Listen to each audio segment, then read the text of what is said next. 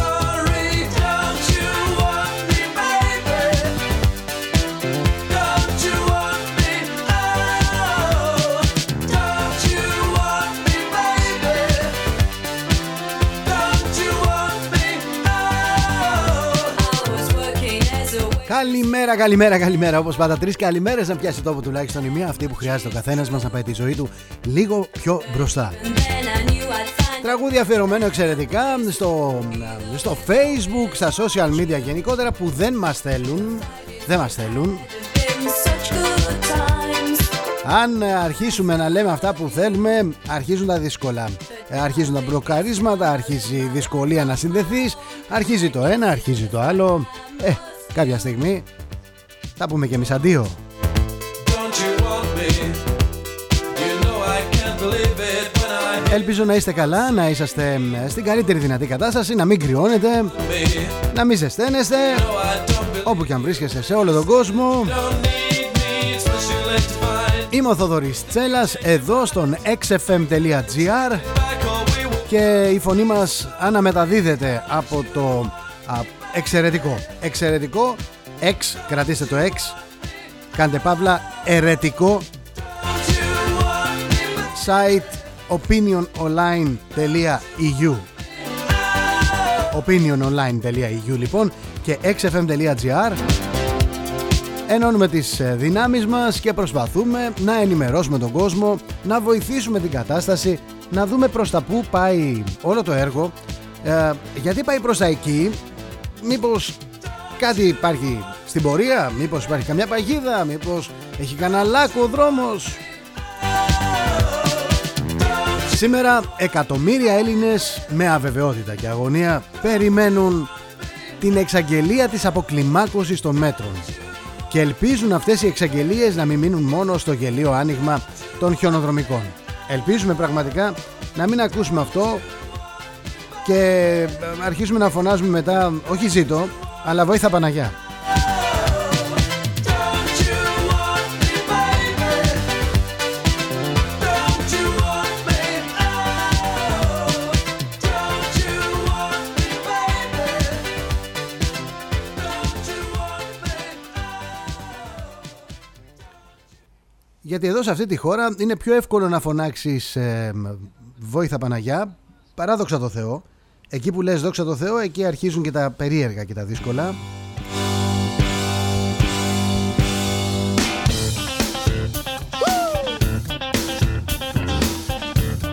Η χώρα μας βουλιάζει οικονομικά.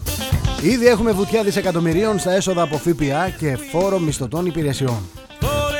Όλος ο ευρωπαϊκός τύπος προειδοποιεί για αύξηση της ανεργίας με όλες τις συνέπειες αυτής της αύξησης και ξέρετε, καλοί οι λοιμοξιολόγοι, ωραίοι, μια χαρά. Και ο κύριος Ήψας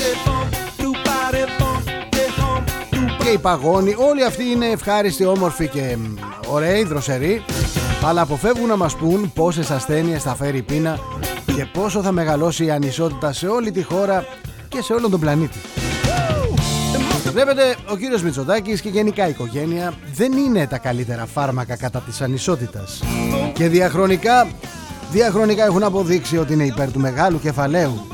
Συνεργασίες με Gates, με Σόρος, με Μπέζος. Θα μου πεις τώρα, μα αυτοί είναι οι επιχειρηματίες, αυτές είναι οι επενδύσεις μας.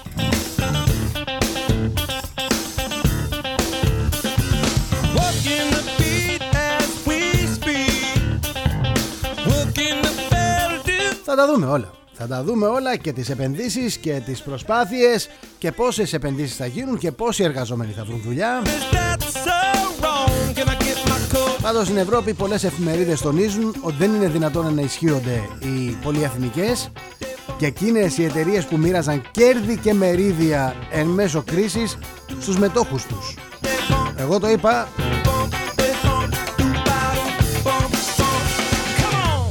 Come on. και στην Ελλάδα ακούμε πολλά περίεργα, πολλά δυσάρεστα. Styles. It's not about the smile you wear. Το παιχνίδι τώρα παίζεται κυρίως στη ΣΥΠΑ. Τελείωσαν οι εκλογές, ο 46ος ε, πρόεδρος των Ηνωμένων Πολιτειών της Αμερικής, ο Τζο Μπάιντεν, έχει αναλάβει, έχει βάλει τις υπογραφές του. 17-18 διατάγματα, αλλάζει άρδιν την πολιτική. Όμως η οικονομία των ΗΠΑ εξακολουθεί να κλειδονίζεται λόγω κορονοϊού. Υπάρχει μια μήνυση της Νέας Υόρκης του κυβερνήτη προς την κυβέρνηση που λέει θέλω τα δισεκατομμύρια μου Η ενεργεία τώρα στην Αμερική μπορεί να φτάσει και το 20% και να το ξεπεράσει. Η ιστορία λέει ότι όλες οι κρίσεις εκεί στην Αμερική που γεννήθηκαν μετακυλήθηκαν γρήγορα και επιβάρυναν τη ζωή στην Ευρώπη. Ας ευχηθούμε λοιπόν να επιστρέψει γρήγορα στην προηγούμενη κατάσταση ο ρυθμός της οικονομίας της ΕΠΑ γιατί αλλιώς μας βλέπω να πνιγόμαστε. Listen to me what I Αυτά που λένε για την Ευρώπη δεν ισχύουν. Δεν υπάρχει ενωμένη Ευρώπη. Ε, ενωμένη Ευρώπη είναι μόνο στο ταρατατζούμ, στις ε, εμφανίσεις, εκεί να χαμογελάσουμε στις κάμερες κτλ. waiting for the bell to Υπάρχει ο πιο δυνατός και ο πιο αδύναμος κρίκος. miles. Any of a hundred styles. It's not about the Δείτε ας πούμε τι κάνει ακριβώς η Γερμανία. Η Γερμανία when I was another loner. χρηματοδότησε, χρηματοδότησε ιδιωτικές εταιρείες, την BioNTech, η οποία συνεργάζεται με τη Pfizer για την παραγωγή του εμβολίου. 300 τόσα εκατομμύρια. Την ώρα που εμείς δεν μπορούμε να χρηματοδοτήσουμε επιστήμονες από τη Βόρεια Ελλάδα οι οποίοι έφτιαξαν ένα χάπι. Προσπαθούν να φτιάξουν τέλος πάντων.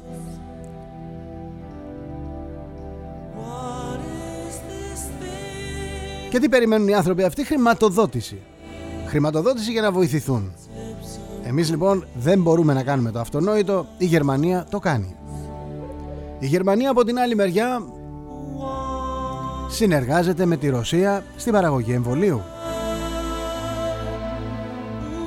Και βεβαίως Who wants to live forever; Queen Freddie Mercury Κανείς δεν θέλει να ζήσει για πάντα παιδιά αλλά θέλουμε να ζήσουμε αυτό που θα ζήσουμε με αξιοπρέπεια και ήδη, ήδη, ήδη έχουμε απολέσει το δικαίωμα της ελευθερίας, της ελεύθερης κυκλοφορίας, της ελεύθερης έκφρασης. Τώρα βήμα-βήμα καταργούν και το δικαίωμα στη διαμαρτυρία. Δεν θα μπορούμε να διαμαρτυρηθούμε απέναντι στα δικήματα που διαπράττουν αυτοί οι ίδιοι, οι ίδιοι. Και πιστέψτε με το Σύνταγμα δεν θα επανέλθει μόνο του δεν θα επανέλθει από αυτούς που αντιδρούν μέσα στο Facebook μέσα στα social media. Πρέπει να διεκδικήσουμε την ελευθερία μας με όλους τους νόμιμους τρόπους πριν να είναι αργά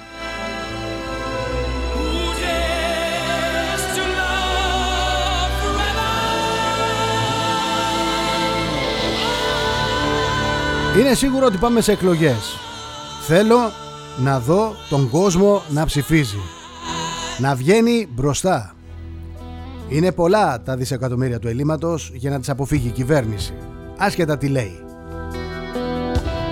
Αν σήμερα δεν ανοίξουν την αγορά πλήρως Ακόμα και με προσοχή, με μέτρα Εκατομμύρια επιχειρηματίες και εργαζόμενοι θα πτωχεύσουν. Είτε κάνουν εμβόλιο είτε δεν κάνουν εμβόλιο κατά του COVID-19 κανείς δεν θα μπορέσει να τους εμβολιάσει αυτούς τους ανθρώπους εναντίον της πείνας, της δυστυχίας, της ανεργίας, της ανέχειας, της ψυχολογικής καταράκωσης.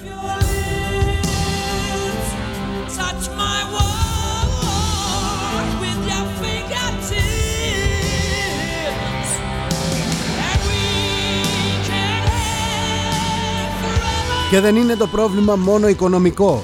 Θα δημιουργηθεί στον Έλληνα μια βαθιά αρνητική αλλαγή στην ίδια του την ψυχοσύνθεση. Το βλέπω καθημερινά να γιγαντώνεται. Μάθαμε να ζούμε με απαγορεύσεις, με διαλύματα ελευθερίας, με μέτρα που όλοι το συζητάμε μπορεί να ξανάρθουν αν η πανδημία επανέλθει και φυσικά ακούμε να μας λένε ότι θα είμαστε με μια μάσκα στα χέρια σε κλειστούς χώρους, σε μέσα μαζικής μεταφοράς, σε ταξί, σε μαγαζιά, στην εκκλησία, όπου μπορεί να υπάρχει συνοστισμός. Αυτό φοβάμαι θα αλλάξει τον τρόπο ζωής μας για πάντα. Οι άνθρωποι θα μάθουν να κρατάνε αποστάσεις. Η ψυχολογική αποξένωση που ήδη ήταν μεγάλη πριν τον κορονοϊό θα αποκτήσει γιγαντιαίες διαστάσεις πια. Και αυτό δεν ξέρω αν είναι το χειρότερο, είναι ένα πολύ άσχημο όμως που μπορεί να μας συμβεί. Άσχημη εξέλιξη. Και να σας πω, εκπλήσωμαι που συνέβη τόσο πολύ γρήγορα. Υπάρχουν μεγάλοι τομείς στην οικονομία που βρίσκονται στην κυριολεξία σε θανάσιμη αγωνία. Περιμένουν το απόγευμα οι εργαζόμενοι, οι ασχολούμενοι στο χειμερινό τουρισμού. Στο χειμερινό τουρισμό που έχασαν ήδη τη σεζόν. Τα ξενοδοχεία έμειναν ανοιχτά αλλά χωρίς πελάτες. Όπως τα μαγαζιά που ασχολούνται με το κυνήγι και το ψάρεμα είναι ανοιχτά αλλά απαγορεύεται το κυνήγι και το ψάρεμα. Οι εργαζόμενοι στα γυμναστήρια, στα ρεστοράν, στις ταβέρνες και τα καφέ, στα κέντρα νυχτερινής διασκέδασης που δεν γνωρίζουν αν και πότε αυτοί οι άνθρωποι θα ανοίξουν και αν θα δουλέψουν λόγω της φοβίας που έχει σπείρει η τηλεόραση μέσα στα σπίτια. My heart is cold. You're the heat for my weary soul. You're the good in all I know. In the mirror, all that I see is your grace looking back. Ο λαός κλείστηκε στο σπίτι του τους μισούς μήνες του χρόνου συνολικά. Σε συνθήκες οικονομικής φυλάκισης, προστατεύοντας τα αδύναμα μέλη της κοινωνίας. Rising from Τώρα, ο εργαζόμενος, ο μικρομεσαίος, οι πολλοί που δεν έχουν σχέση με τον πλούτο, θέλουν να μάθουν πώς θα ζήσουν το επόμενο διάστημα. Για να είμαστε ειλικρινείς, να είμαστε ειλικρινείς. Κανείς δεν θα ήθελε να είναι στη θέση του Μητσοτάκη. Και εύχομαι και ελπίζω ο Μητσοτάκης να φροντίσει προκειμένου να αντιμετωπίσει την κατάσταση να αποφύγει τους δρόμους της καταστολής του ολοκληρωτισμού και του εργασιακού μεσαίωνα. Είμαστε υποχρεωμένοι να λειτουργήσουμε την οικονομία μας προκειμένου να μην κοπούν οι μισθοί και να μην γίνει κανένα ψαλίδισμα των συντάξεων. Πρέπει να ακολουθήσουμε το δρόμο της λογικής και όχι του νεοφιλελευθερισμού. Πρέπει να δουλέψουμε για τον τόπο και τον κόσμο και όχι για το πόσο αξιόπιστοι είμαστε για τα γερμανικά ταμεία.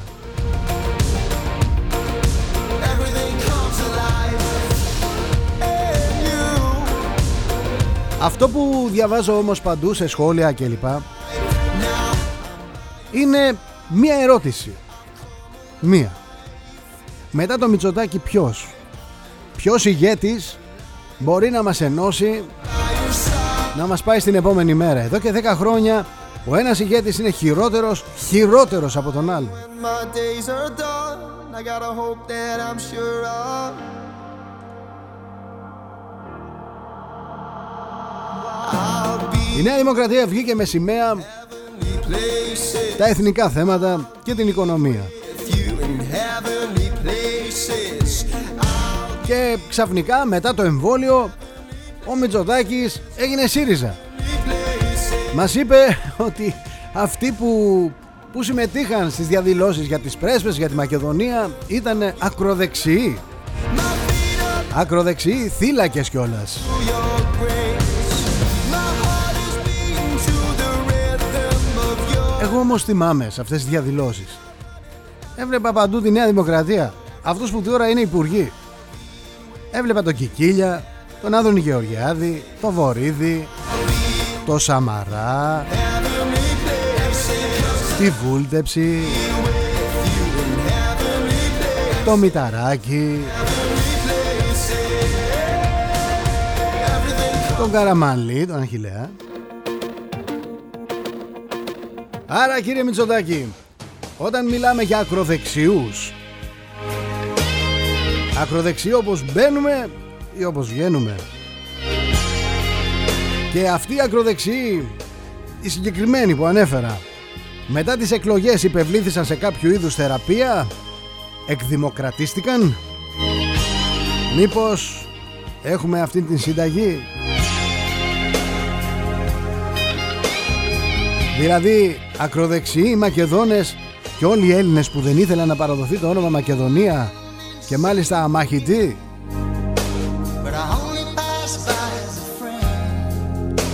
Βρε μήπως τα λες αυτά Μπαγασάκο. Να μας προετοιμάσεις για τις αποφάσεις που θα ληφθούν. Για το Αιγαίο μας Εκεί στις διερευνητικές Που ξεκινάς με την Τουρκία. Στις διαδηλώσεις λοιπόν των ακροδεξιών συμμετείχε σύσσωμη η σημερινή κυβέρνηση. Now I wish it would rain Και ο κύριος Μητσοτάκης Επειδή κυβερνάμε αυτούς όλους I wish it would rain, rain down on me. Δεν, πρέπει να έχει παρενέργεια στο εμβόλιο. Δεν γίνεται, παιδί μου, δεν γίνεται. Would rain down, down on me.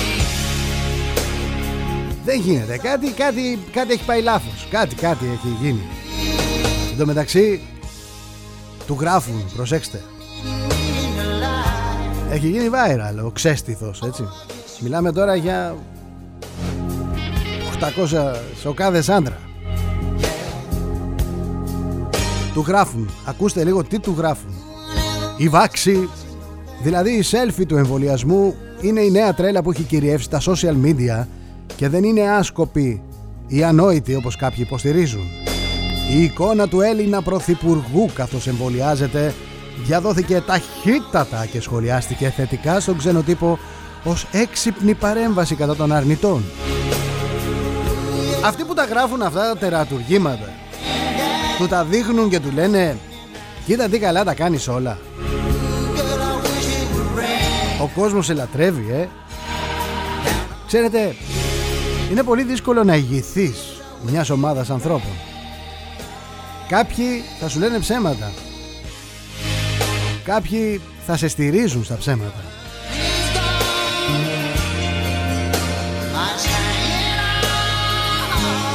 Κάποιοι θα διαφωνούν μαζί σου στα ψέματα.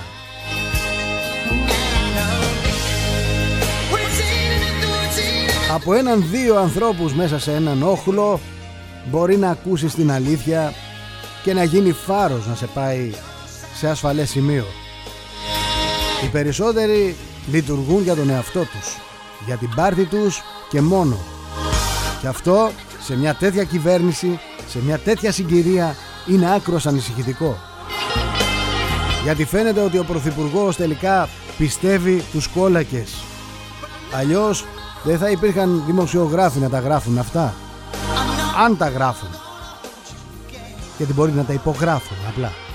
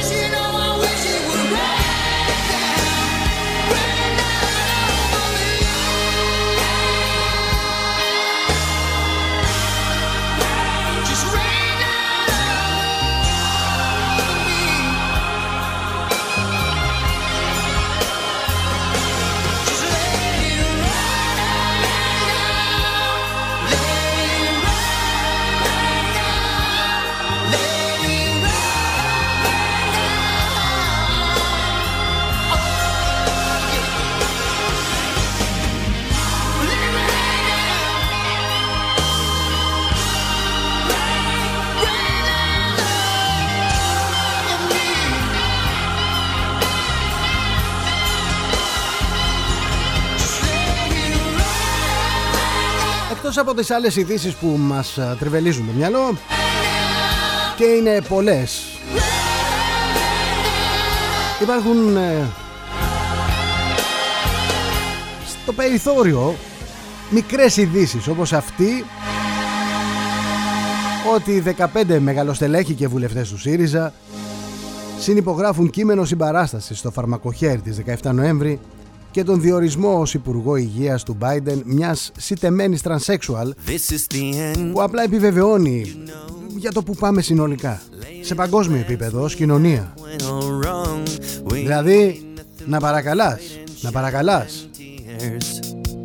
ένα πυρηνικό ολοκαύτωμα για να ξαναξεκινήσει αυτή η ανθρωπότητα σε καλύτερες βάσεις από άλλους ανθρώπους είναι τρομερό τρομερό Away from αυτό που ζούμε στα πλαίσια της πολιτικής ορθότητας έναν νεοφασισμό του 21ου αιώνα pain away. μιλάμε για καραγκιοζηλίκια του κερατά Stay. I slowly realize there's nothing on our side. Out of my life, out of my mind, out of the tears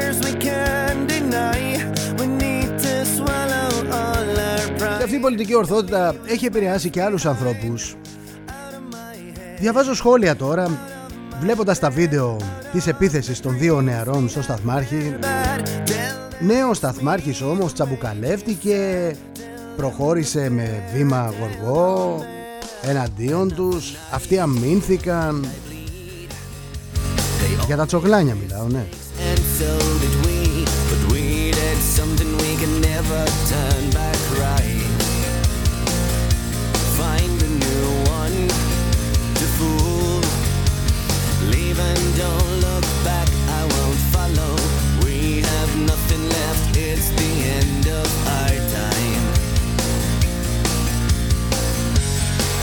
Τα can προκάλεσε λέει ο Τραμπούκος σταθμάρχης. Τα έβρισε λέει την οικία. Τα έχω σε μπουκέτο έλεγε η μάνα. Τα προπυλάκησε, τα πύλησε κλπ. κλπ. to make things right. Μάλιστα τα έβαλε και με τον άθλιο που τράβηξε το βίντεο. Κατέστρεψε την καριέρα των παιδιών της. We need to swallow all our pride and leave this mess behind. Out of my Γράφουν λοιπόν διάφοροι φίλοι μου Τα παιδιά έχουν δίκιο Για κάτσε λίγο γιατί δεν είναι έτσι όπως τα λέει ο σταθμάρχης Έλαντε fairy tale gone bad. Out of my life, Να δείτε Να δείτε Πότε ήταν χθες προχθές έβλεπα το Sky we need to Ο Sky λοιπόν διαπίστωσε ότι όντως ο σταθμάρχης φαίνεται να κινείται απειλητικά προς τα παιδιά πριν αυτά το ξαπλώσουν και το σαπίσουν στο ξύλο. Το ότι ο άνθρωπος έφαγε στα μούτρα δύο κουτιά αναψυκτικά και μια μπουνιά δεν το βλέπει κανένας. Όσοι πίστευαν ότι αυτά τα παιδιά θα πάνε φυλακή πέσαν έξω. Κούνια που τους κούναγε. Στα 15 μπορεί να αλλάξεις φίλο. Στα 17 όμως δεν πας φυλακή. tell them the fairy tale gone bad. παρακολουθείς συνεδρίες με παιδοψυχολόγο και πας τρεις φορές το μήνα στο αστυνομικό τμήμα.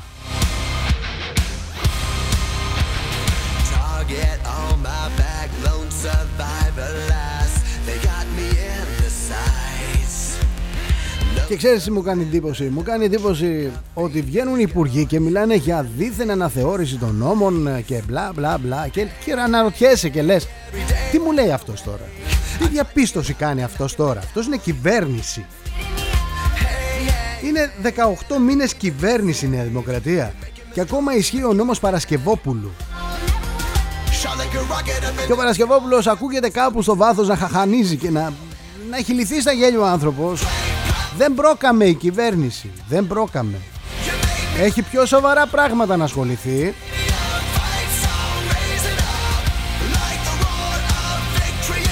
Δεν πρόκαμε. Τι να κάνουμε τώρα, δεν πρόκαμε. Τα ρατατζούμ, τα ρατατζούμ δεν πρόκαμε. Υπάρχει βέβαια μόνιμη επιτροπή παρακολούθησης της εφαρμογής του ποινικού κώδικα. Και αυτή δεν πρόκαμε. Μα δεν πρόκαμε. Να βάλουμε μια τριμελή, ξέρετε, από 5-6 σοβαρούς νομομαθείς. Μια τριμελή που να αποτελείται από 5-6. Αυτά έλεγε κάποτε κάποιος. Every day we choose, we might win or lose. This is the dangerous Στο μεταξύ φτάνει ρε παιδιά, φτάνει με τους βιασμούς, δηλαδή έχει ανοίξει η αγορά, έχει ανοίξει το απόστημα και κάθε, κάθε ένας και κάθε μία, να το πω αλλιώς, κάθε μία και κάθε ένας Βγαίνει να καταγγείλει ένα βιασμό.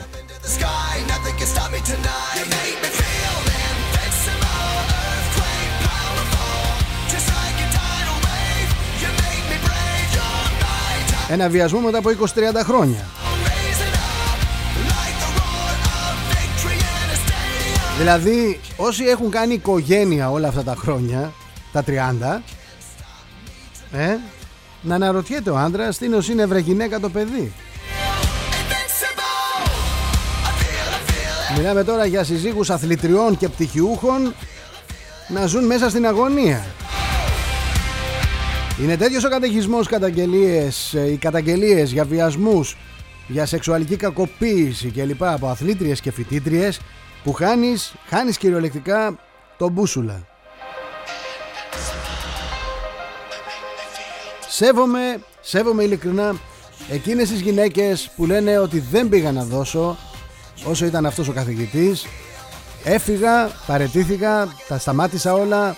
Όταν παρετήθηκε αυτός ο καθηγητής όταν βγήκε στη σύνταξη αυτός ο καθηγητής τότε πήγα και συνέχισα τις σπουδές μου και έχω κάνει να το πτυχίο μου, να το μεταπτυχιακό μου να, να, να, να. Δεν σέβομαι τώρα τον κάθε επικραμένο και την κάθε επικραμένη που βγαίνει και μου λέει ότι ξέρεις να η ευκαιρία μου χάθηκε γιατί 20-30 χρόνια πριν ένας και τη ρωτάς αυτήν τη συγκεκριμένη. Δούλευες τότε σε κάποιο μπαρ, σε κάποιο μαγαζί, στον Καρά, στο Βέρτι, πού; Θα μου πεις 20-30 χρόνια ο Βέρτης όχι, ο Καράς Τερζή. Σου λέει ναι βέβαια ήμουν μπαργούμαν κορίτσι μου 7 μέρες τη βδομάδα Πού να κάτσεις να διαβάσεις. Baby, do you know that Βγήκες τώρα ηρωίδα Καταγγέλεις έναν πορνόγερο καθηγητή.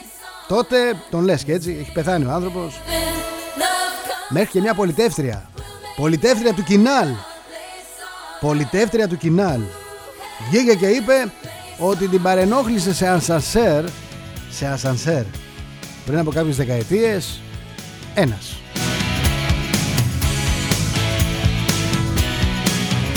Έρε και θα βγει καμία. Και θα καταγγείλει ομαδικό βιασμό από τα μέλη του Κοδισό. Του Κοδισό ε. Falls down. Το θέμα είναι σοβαρό. Η αλήθεια πρέπει να λάμψει και οι ένοχοι να τιμωρηθούν. Οι ένοχοι να τιμωρηθούν. Οποιοςδήποτε ασκεί εξουσία. Όποια είδους εξουσία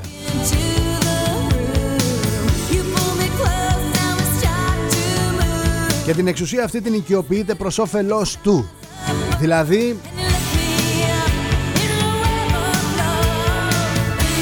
love. να πλουτίσει Δηλαδή να πηδήξει Heaven is a place on earth. They say Να τον στήσουμε στο Σύνταγμα Να τον φτύνουν όλοι place on earth. Αλλά να υπάρχουν αποδείξεις Και θα το ξαναπώ Και θα το πω για τελευταία φορά Δεν θέλω να ξανασχοληθώ Είναι καλό όταν συμβαίνει ένα δίκημα εκείνη τη στιγμή να το καταγγέλεις. Όταν ξέρεις ότι ένα 11χρονο κορίτσι βιάστηκε από έναν συγκεκριμένο άνθρωπο υπάρχει ο κίνδυνος να σε κάνει συνένοχο η σιωπή. Η σιωπή υπάρχει κίνδυνος να σε κάνει συνένοχο. Εγώ έτσι το ξέρω, έτσι έχω πορευθεί στη ζωή μου. Ό,τι αντιλαμβάνομαι εκείνη τη στιγμή που το αντιλαμβάνομαι, το καταγγέλω. Και το καταγγέλω για να είμαι ήσυχος ότι δεν θα παρουσιαστεί πρόβλημα στο άμεσο μέλλον σε κάποιον άλλον άνθρωπο. Αν το έχω πάρει η πρέφα, αν έχει ασκηθεί ε,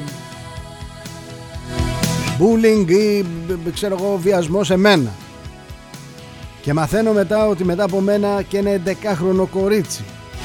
Και το κρατάω μέσα μου για 10-20 χρόνια. Και πηγαίνω μετά να το καταγγέλω. Πιστέψτε με, είμαι συνένοχος.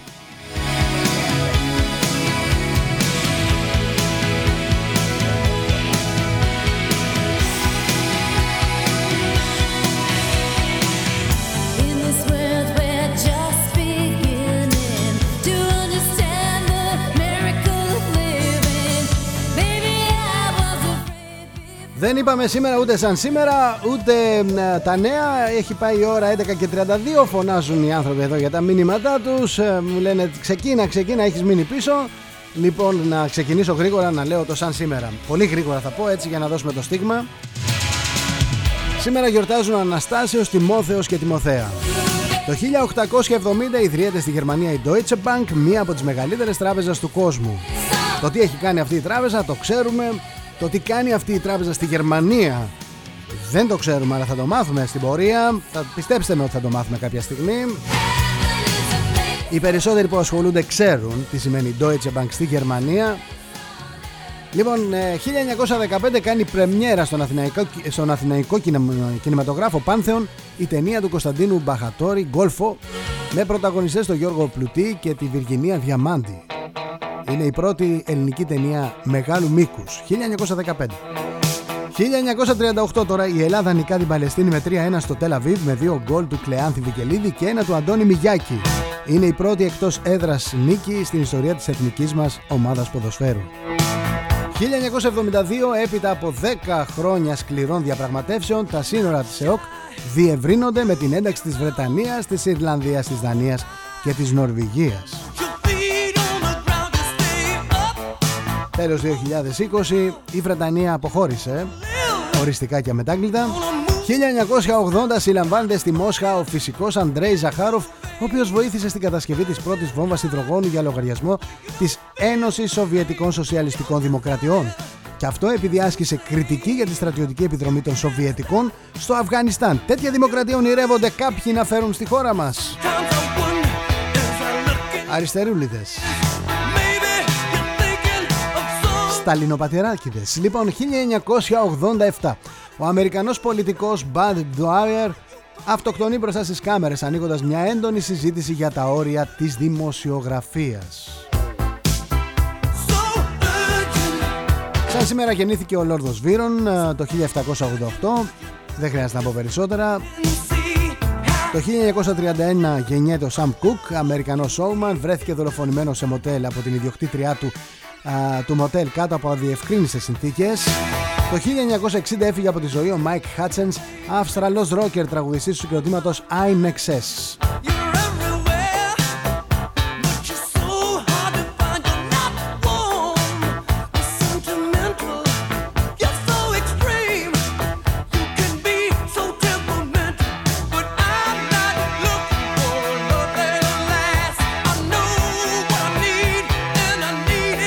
Και πάμε γρήγορα να δούμε τι μας έχει ξημερώσει, γιατί πραγματικά θα φάω ξύλο σήμερα από τα μηνύματα. Τούρκος σύμβουλος Ερντογάν έρχεται καταιγίδα από ΙΠΑ για τους S400, απειλεί ΙΠΑ για τα τουρκικά συμφέροντα, λέει στο πρώτο του θέμα το πενταπόσταγμα. Έκτακτο, Ρωσία και Ισραήλ ετοιμάζουν νέο εμβόλιο παρακάπτουν την Pfizer. To save me. Αποκάλυψη ποιες και πόσο σοβαρές είναι οι αλλεργικές αντιδράσεις που προκαλεί το εμβόλιο των Pfizer BioNTech.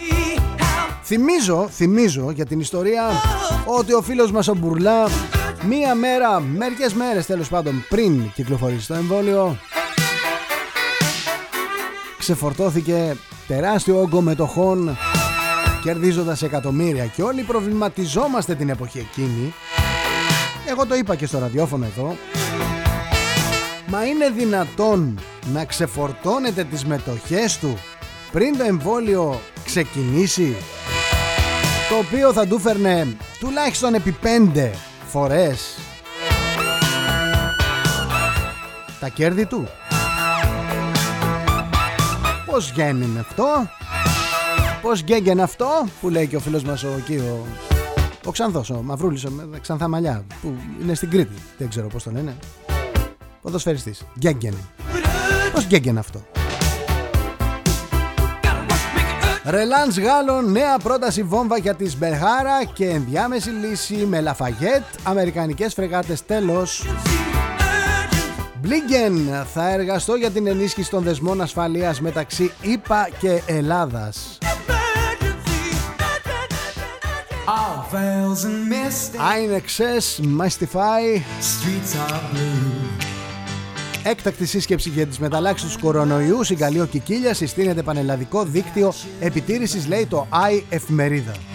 Some Αύξηση στρατιωτικής θητείας, ποιους αφορά και πότε ξεκινά, οι εξαιρέσεις. 10 υπουργεία αναζητούν εκλογική περιφέρεια, όλες οι πληροφορίες.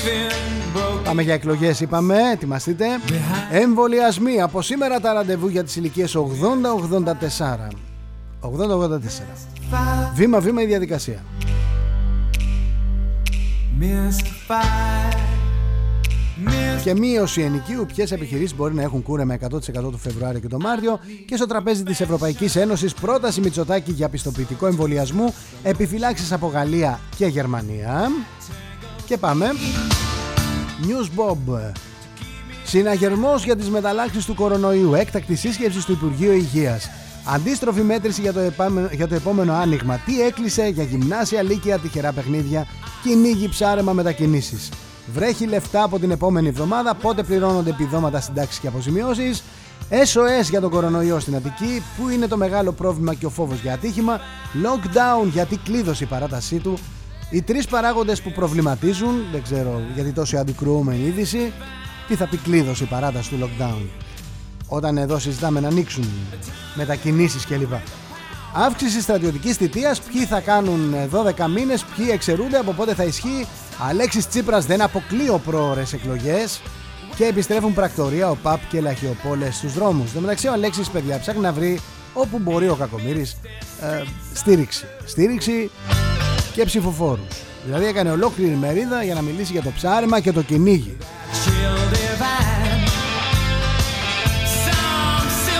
Και πάω στο Pro News. Αποκάλυψη, αυτά τα προσωπικά δεδομένα των Ελλήνων έδωσε η κυβέρνηση στην ε, Παλαντήρ. Άτακτη υποχώρηση μετά τον Σάλο.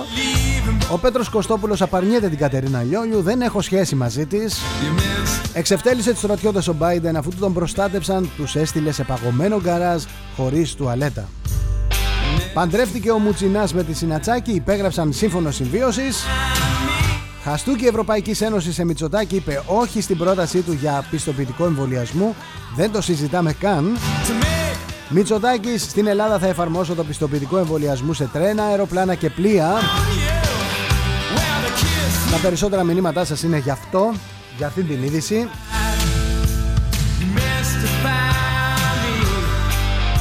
Έκτακτη σύσκεψη στο Υπουργείο Υγείας για τις μεταλλάξεις του ιού, ανησυχία για τα κρούσματα στην Αττική, λέει το πρώτο θέμα. Και συνεχίζω με το πρώτο θέμα, οργόρδιος δεσμός με την αύξηση της στρατιωτικής θητείας. Η Μελάνια έχει μπουχτίσει από τον Τραμπ και φαίνεται. Ο Νίκος Μουτσινάς και η Μέρη Τσινατσάκη υπέγραψαν σύμφωνο συμβίωσης. Αυτά τα ωραία. Το πιο σπουδαίο θέμα που έχει το πρώτο θέμα είναι In Memoriam δύο χρόνια χωρίς τον Θέμο. That's the way it is.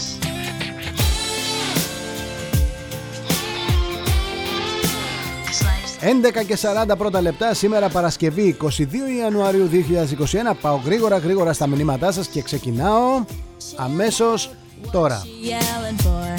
Late Είναι πάρα πολλά τα μηνύματα, είναι πάρα πολλά Και ξεκινάμε τον ε, Νίκο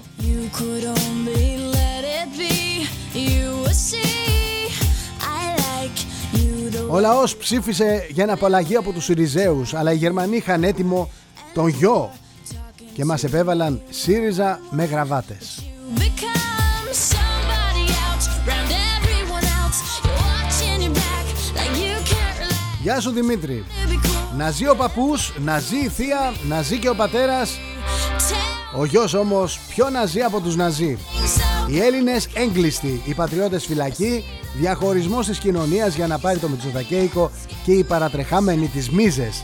Ο Τσαουσέσκου δεν ήταν τίποτα μπροστά τους, εύχομαι να έχει την τύχη τους. And you take what you get and you turn it. Γεια σου Μαρίνα, η μεγάλη υπηρέτρια της νέας τάξης πραγμάτων και του Great Reset. Αυτό, αυτό είναι ο Μητσοτάκης. Θέλει τόσο πολύ να κάνει το χατήρι των αφεντικών του που γίνεται χειρότερος από αυτούς. Γενίτσαρος, αφορισμένος πρωθυπουργός. Else where you are and where Όταν ψηφίζεις το γιο του προδότη της κατοχής που κατέδωσε πόσους Έλληνες στους Γερμανούς ξεχνάς πως ο γιος θα είναι πολύ χειρότερος. close. You know you're not fooling anyone. Γεια σου ρε Χάρη! Δεν θα ξέρει πού να κρυφτεί.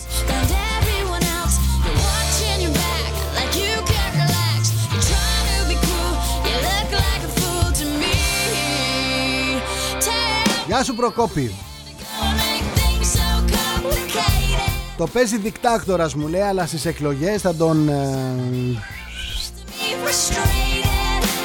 Life's like this, you you fall and you crawl and you break and you Γεια σου Γιάννη! get and you turn. Μα καλά, καμία ένωση εισαγγελέων, κανένας δικηγορικός σύλλογος, κανένας νομικός φωστήρας δεν τον ξεμπροστιάζει. Δεν είμαι νομικός, αλλά όλα αυτά δεν αποτελούν παραβίαση του συντάγματος όσον αφορά τις ατομικές ελευθερίες του ανθρώπου. Αυτό το έρημο το σύνταγμα, ούτε κολόχαρτο δεν αξίζει να το κάνουμε έτσι όπως το κατάντησαν και έτσι όπως κανένας δεν αντιδρά.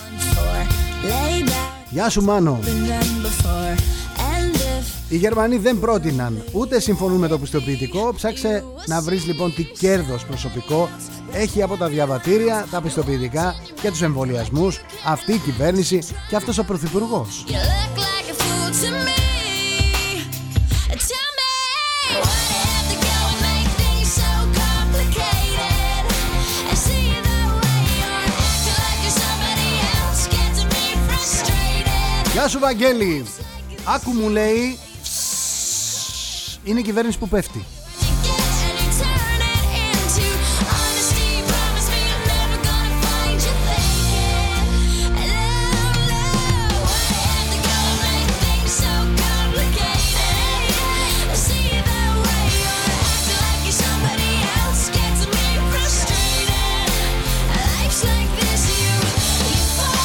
Γεια σου Παναγιώτη, μου λέει μην πείθεσαι μου λέει από τους Ευρωπαίους.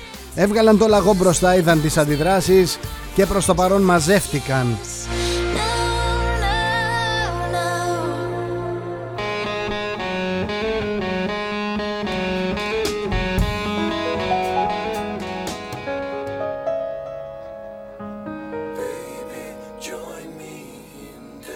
Γεια σας κύριε Γράσο. Υπάρχει μια φήμη ότι προπάπος του ήταν Ιάπων. Το δείχνει και το όνομα Μίτσου Τάκη.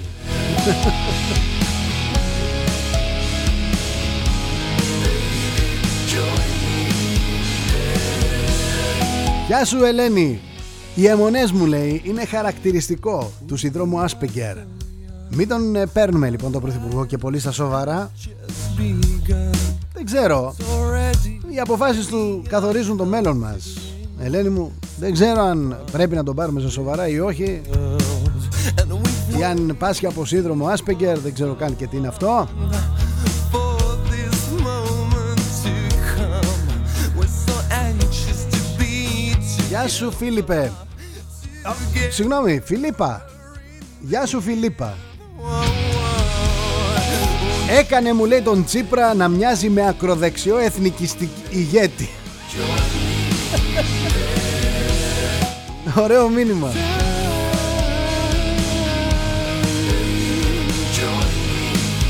Γεια σας κύριε Μουστάκα, τελικά είχες δίκιο μου λέει. Κύριε Μουστάκα πείτε μου γιατί είχα δίκιο. Είχα δίκιο χτες, αλλά γιατί;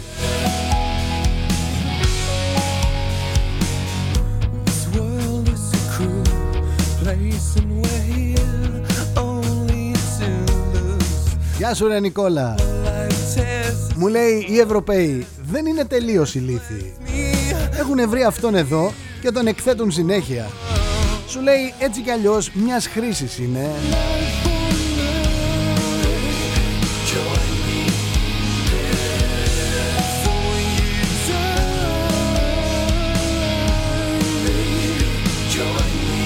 Γεια σου Άκη.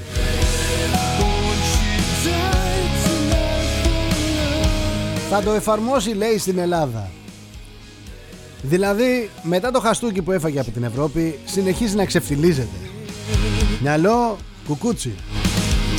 Ο Τζανετάκος της Ευρώπης.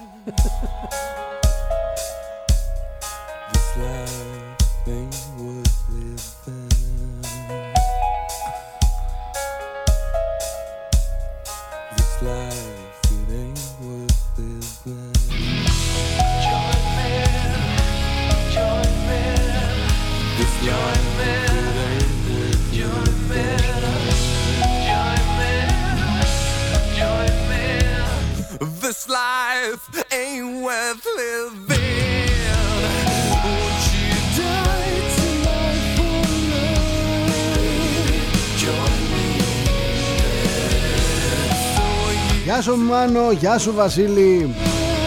Γεια σας κύριε Κόντσια. Γεια σου Δημήτρη. Μου λέει ο Μάνος δεν μπορώ να καταλάβω πώς επηρεάζει την Αλβανία ρε παιδιά. Τα ναυτικά μίλια εκεί στο Ιόνιο Αφού όπου είναι λιγότερο θα είναι από μισό. Βοηθήστε με κάποιους να καταλάβω το σκεπτικό τους. Θα το δούμε το τι έχουν ψηφίσει θα το δούμε και θα το συζητήσουμε.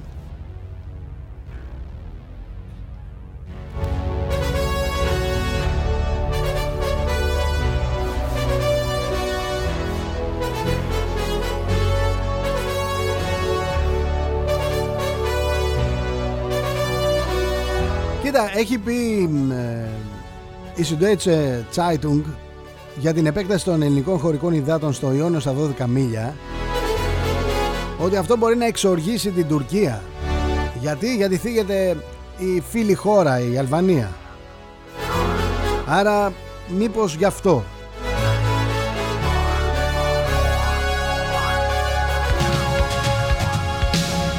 Γεια σου Βασίλη, θα κάνουμε αυτό που πρέπει για να μην χρειαστεί να κάνουμε αυτό που πρέπει όταν θα πρέπει να κάνουμε αυτό που πρέπει.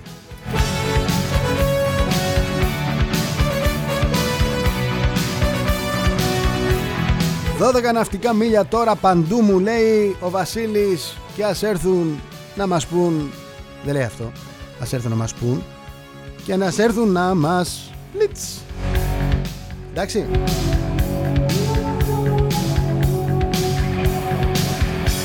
We're living together, but still it's fair. Άλλος Βασίλης Στρακαστρούκες μου λέει πετάει ο Κούλης γιατί έχει σοβαρότατα εγχώρια προβλήματα βρίσκεται στα σκηνιά με όσα έχει κάνει στην Ελλάδα Βουίζει ο τόπος ότι θα πάει σε εκλογές μες στο 21 μπας και καταφέρει να μαζέψει τα ασημάζευτα We're leaving ground. Will things ever be the same again? Γεια σας κύριε Νικολάου Έλληνες και Ελληνίδες Όταν θα ίσως να Τότε μόνο The final countdown. Μέχρι τότε συγγνώμη Θα θα θα. Αυτά. Να το ξαναπώ άλλη μία για να το καταλάβουμε Γιατί μου αρέσει το μήνυμα. Έλληνες και Ελληνίδες. Όταν θα Ίσως να. Still we Μέχρι τότε Μόνο θα θα θα. Αυτά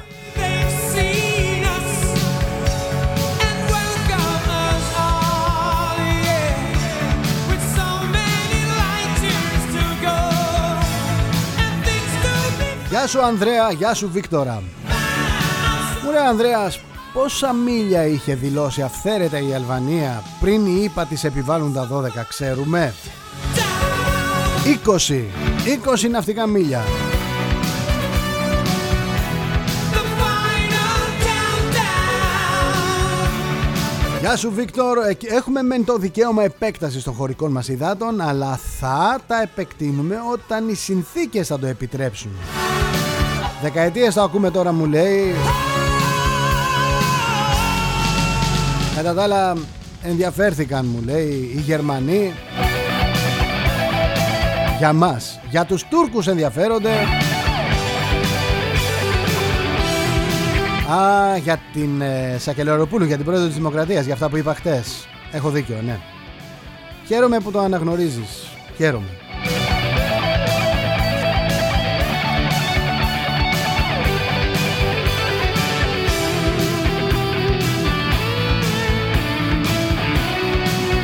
Χτες είχα ένα μήνυμα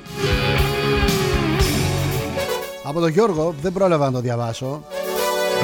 Μου έλεγε την παπαρίγα να είχαν βάλει στην Προεδρία Πιο σοβαρή θα ήταν από αυτή Τι έκανε χθες η Σακελεροπούλου Προσέχτε λίγο Ανταποκρίθηκε σε ένα κάλεσμα του Αμερικανού πρέσβη Τζο Μπάιντεν. Μια πρόσκληση τέλος πάντων. Με αφορμή την ορκομοσία του νέου Αμερικανού Προέδρου. Και τι έκανε η φίλη μας εδώ η Κατερίνα; Πήγε. Την κάλεσε ένας πρέσβης και αυτή πήγε. Δεν είναι πρόεδρος ε, της Ουγκάντας Έτσι. Ούτε πρέσβης της ε, Ουγκάντας στην Ελλάδα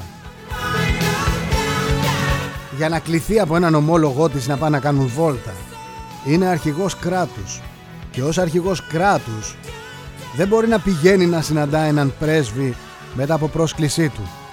Ο πρέσβης πηγαίνει προσκεκλημένος από την αρχηγό του κράτους.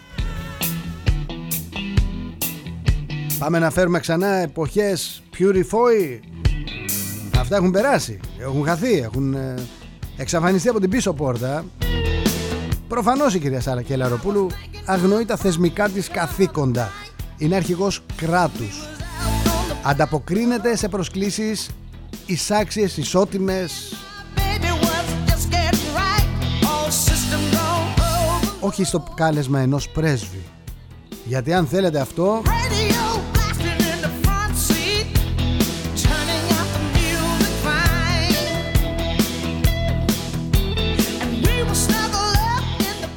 τέτοιες κινήσεις μπορούν να παρεξηγηθούν να εκλειφθούν ως δείγματα άνησης μεταχείρισης μεταξύ των διεθνών σχέσεων της Ελλάδας ή ακόμα ακόμα χειρότερα ως δείγμα υποταγής. Λίγη προσοχή κυρία Σακελαροπούλου. Δεν ξέρω τι υποχρεώσεις έχετε απέναντι στον Αμερικανό πρέσβη. Αν θέλετε να τον ευχαριστήσετε καλέστε τον στο σπίτι σας σε μια ιδιωτική συνάντηση και ως εκεί.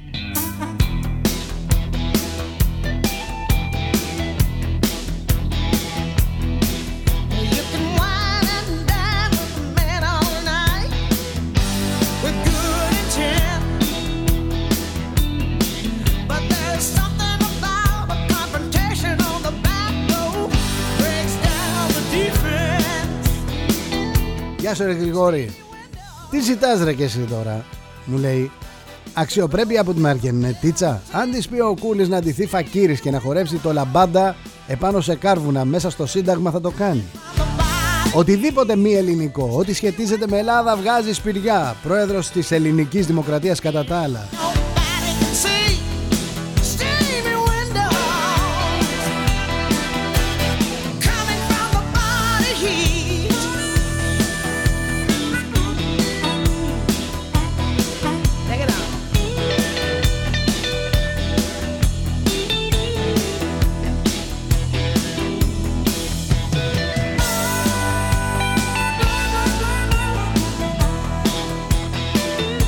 Γεια σου ρε Αντώνη.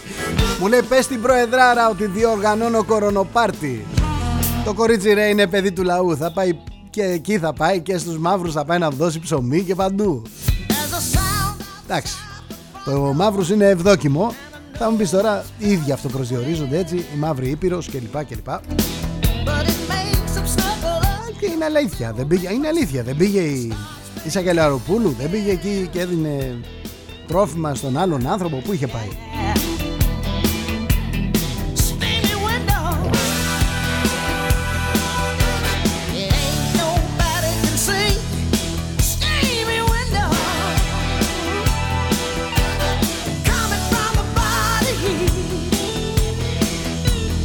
Γεια σου ρε Νίκο, γεια σας κύριε Χατζή.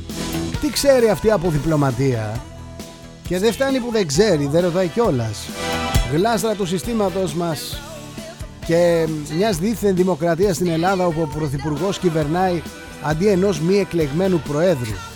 Καλύτερα να φέρουμε πίσω τον Βασιλιά Κωνσταντίνο ή τον διάδοχο Παύλο να τελειώνουμε. Μου λέει και κάτι άλλο ο κύριος Χατζής, να το διαβάσω και αυτό. Δημιουργήστε, μου λέει, ανεξάρτητο σώμα γερουσίας που θα εκλέγονται με ψήφο του λαού και ανώτατο σώμα δικαστικής εξουσίας και συντάγματος με εξουσία εντολών συλλήψεων των παραβατών πάλι με ψήφο του ελληνικού λαού και μετά μιλάμε. Η πολιτική έξω από τον ελληνικό στρατό. Ωραία πράγματα κύριε Χατζή μας λέτε Μια χαρά Get out, going out on the late night.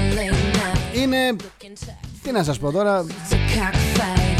I can tell. Όλα αυτά που ζούμε είναι γεγονός ότι είναι ένα δείγμα της δημοκρατίας και των θεσμών που έχει αυτή η χώρα Wait, cause we η οποία περνάει δύσκολα six shots just beginning. That's when Dick hit put his hands on me. But you see, Ο Βαλάντης μου λέει Ρε Θοδωρή, ο υπάλληλος πάει στο αφεντικό and take. Πού ακούστηκε μου λέει ο, ο πρέσβης των ΗΠΑ που είναι αφεντικό να πάει στον υπάλληλο It's over. Μου αρέσει ο τρόπος που, που αλλάζετε την κουβέντα Ωραία είναι, περνάμε καλά εδώ You in your hand tonight.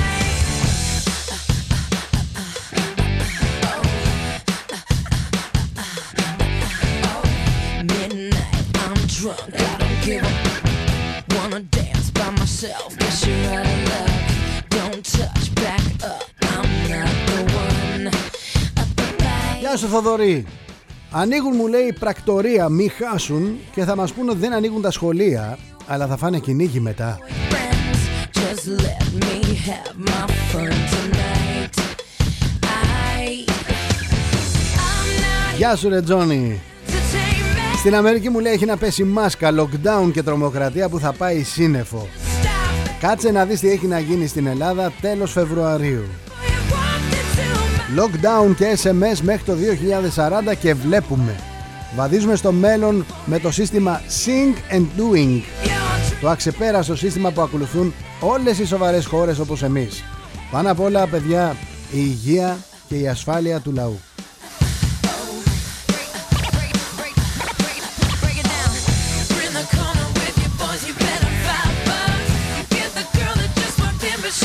Γεια σου ζωή Μου λέει πότε θα σταματήσει αυτό το δούλεμα; Δηλαδή στα σούπερ μάρκετ δεν κολλάει you're spilling your drinks. Περιμένει με ειδικά μαγαζάκια για να εξαπλωθεί ο ιός No, you are. Στα σχολεία γιατί δεν μεταδίδεται; But you're Κάθε γρήπη μέχρι τώρα μεταδίδονταν από τα παιδιά στους μεγάλους Τόσο διαφορετική είναι αυτή η γρήπη Ας μας απαντήσουν σε αυτά οι λοιμοξιολόγοι Dance with me. Έχουν απαντήσει εδώ και καιρό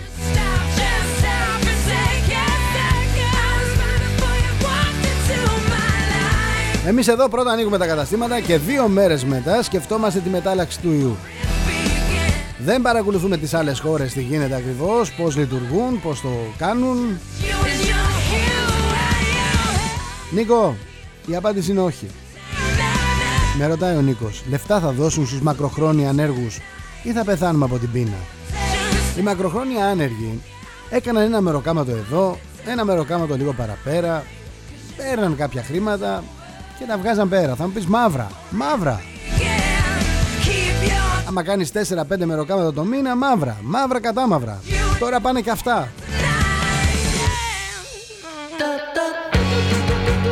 Τελειώσαμε και για σήμερα. Broncho Class Historian. Του, του, του, του, του, του, του. Λοιπόν Θα τα πούμε πάλι τη Δευτέρα Στις 11 να είστε εδώ Μη συνεχίζετε τα μηνύματάκια σας Δεν μπορώ να μεταδώσω άλλα. Λοιπόν ε, Υπάρχει λέει τεράστια τρομοκρατία Με τους λοιμοξιολόγους. Μην πάμε να ανοίξουμε κάτι Αμέσως να βγουν να πούν ε, Ότι ήρθε το μεταλλαγμένο Του κορονοϊού Να τα ξανακλείσουν όλα. Κόφτε τους τους μισθούς να δεις Πώς σταματάνε να μιλάνε. Λοιπόν θα τα πούμε τη Δευτέρα. Τα περισσότερα Θέλω να σας ευχαριστήσω από καρδιάς που είσαστε εδώ μαζί μου σήμερα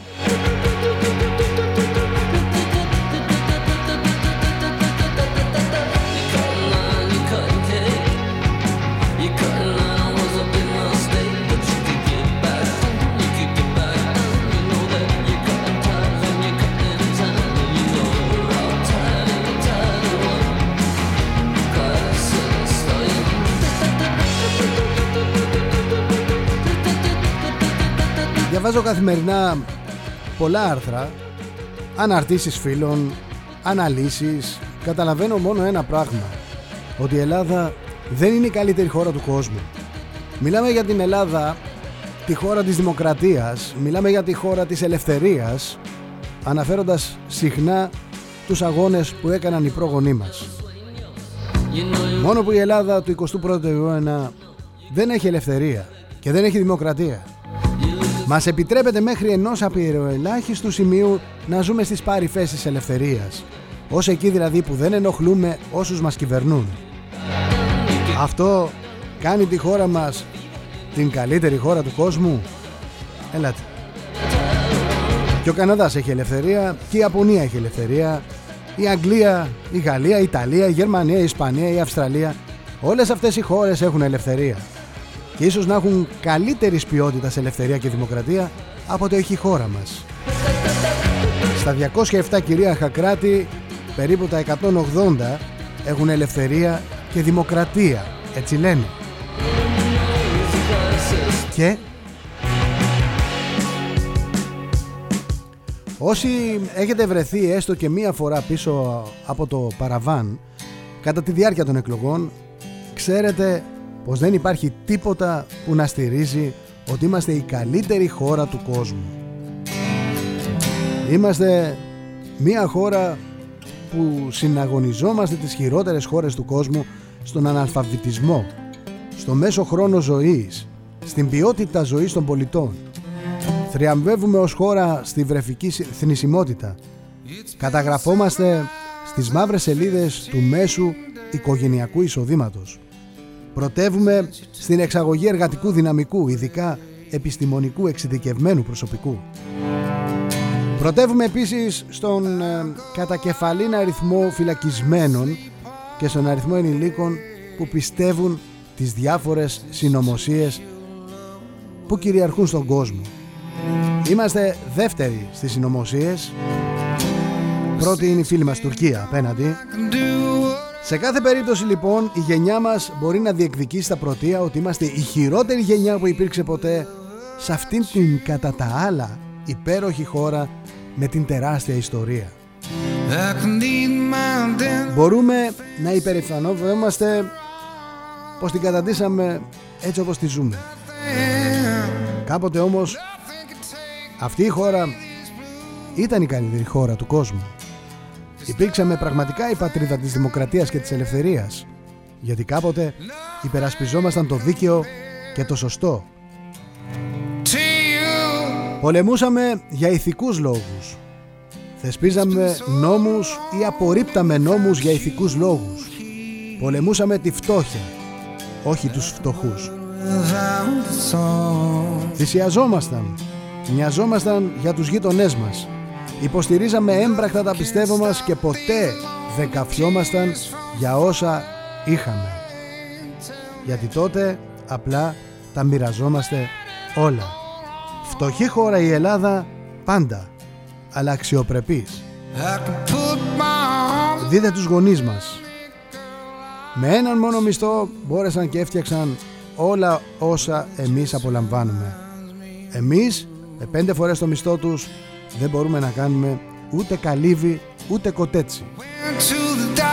Τότε χτίζαμε μεγαλεία. Κάναμε σπουδαία πράγματα σαν λαός, σαν έθνος, σαν Ελλάδα. Είχαμε τεράστια πρόοδο παντού. Τεράστια πρόοδο στην τεχνολογία, στη διαστημική, στην αυσιπλοεία, στην ιατρική. Θεραπεύαμε τις αρρώστιες. Μεγαλώσαμε τους σπουδαιότερους καλλιτέχνες και είχαμε μεγάλες προσδοκίες ο ένας από τον άλλον. Κυρίως συμπεριφερόμασταν με ανδρεία. Επιδιώκαμε τη διανόηση και δεν τη θεωρούσαμε ασήμαντη ούτε τη χλεβάζαμε.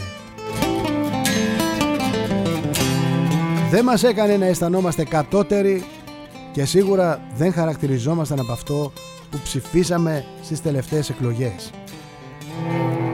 Και φυσικά τότε δεν απαγοητευόμασταν καθημερινά ο ένας από τον άλλον ή όλοι μαζί από την κυβέρνησή μας. Ξέρετε ποια ήταν η διαφορά; Ξέρετε ποια είναι η διαφορά; Από τη μία η μελέτη. Η προσωπική μελέτη το ότι αφιερώναμε ώρες ατέλειωτες στο να διαβάζουμε, να μελετάμε, να σχηματίζουμε άποψη μέσα από γνώση που ερχόταν μέσα από έρευνα.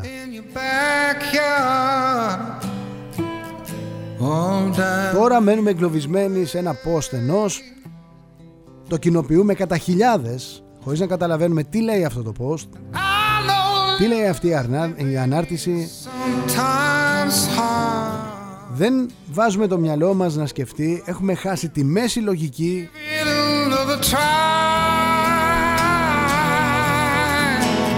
Μελετάμε και μέσα από τη μελέτη έχουμε γνώση μέσα από την έρευνα έρχεται η γνώση και μέσα από τη γνώση έρχεται η άποψη. Φυσικά φταίει η ενημέρωση. Φταίει και η ενημέρωση. Βεβαίως όλα αυτά κάτω από τη σκέπη της παιδείας. Πλέον δεν έχουμε παιδεία Αλλά δεν έχουμε και σωστή ενημέρωση. Δεν ενημερωνόμαστε πια από σπουδαίους ανθρώπους Από αξιοσέβαστους ανθρώπους Από ανθρώπους οι οποίοι έγραφαν τότε με πύρινη πένα Και όχι με αργυρώνητη πένα η πένα τους είχε φωτιά από την ψυχή τους. Δεν είχε χρήμα. Κάποιοι λοιπόν φίλοι που επενούν τη χώρα μας ας μην το κάνουν. Ας κρατηθούν λίγο γιατί αυτή η χώρα δεν μοιάζει σε τίποτα με οτιδήποτε έχουμε διαβάσει για όσους έζησαν, για όσους έζησαν κάποτε εδώ, σε αυτήν εδώ τη χώρα, σε αυτά εδώ τα χώματα, τα Άγια. Ζούμε στη σκιά εκείνων που δημιούργησαν το μεγάλο όνομα της Ελλάδας. Ξέρετε το πρώτο βήμα για τη λύση οποιοδήποτε προβλήματος είναι η αναγνώριση της ύπαρξης του προβλήματος. Η Ελλάδα λοιπόν δεν είναι η καλύτερη χώρα του κόσμου. Και φταίμε εμείς. Μπορούμε όμως να την ξανακάνουμε μια τέτοια χώρα αν καταφέρουμε να βρεθούμε και να συνεννοηθούμε επιτέλους. Είμαι ο Θοδωρής Τσέλας μέσα από τον XFM και το opiniononline.eu Μέχρι τη Δευτέρα που θα τα ξαναπούμε εδώ πάλι στον ίδιο χώρο κεφάλι ψηλά, ματιά καθαρή, χαμόγελο πλατή. Σας θέλω ενημερωμένους, όχι καταβεβλημένους. Όταν ξέρεις ποιο είναι το πρόβλημα, τότε ξέρεις και πώς να το αντιμετωπίσεις. Φιλιά στο σπίτι, καλό Σαββατοκύριακο, γεια σας. XFM.